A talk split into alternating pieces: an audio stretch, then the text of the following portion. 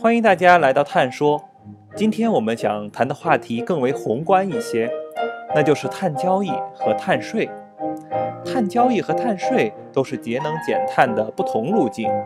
从名字来看，一个经济手段比较主导一些，一个政治手段比较主导一些。今天我们将对比一下两种方法的优劣。首先，请大家思考一个问题：大气层是不是人人都可以免费进入的公地？我们做一个假设，如果是这样的话，那么温室气体的排放将超过最优水平，引起气候变化，而厂商和消费者都要花钱，甚至花费自己的健康来为环境埋单，这就产生了经济学意义上的溢出效应，或者叫外部效应。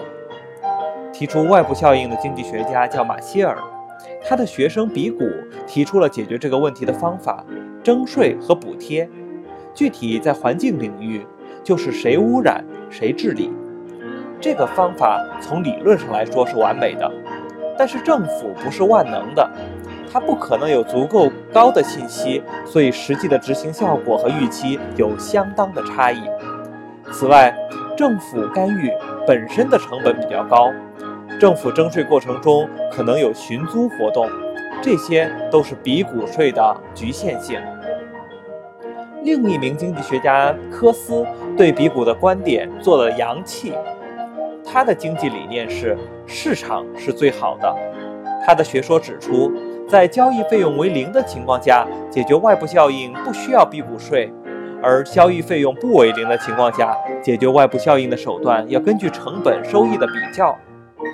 讲到这儿啊，我们来举一个例子。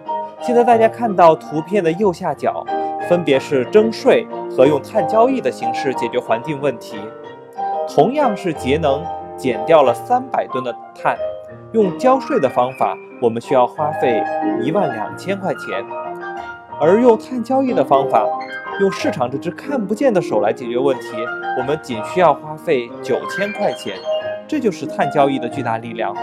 综上，我们总结一下：碳税和碳交易相比，碳交易的减排效果明显，灵活性更高，成本较低；碳税的实施成本比较低，碳交易的政治可行性更可行。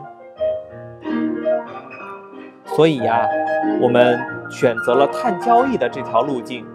当然，也并不是说碳税就一无是处了。我们想用两种方法相结合的使用，可以让我们的国家，让我们的地球变得更加低碳、更加环保。好的，今天的碳说就到这里。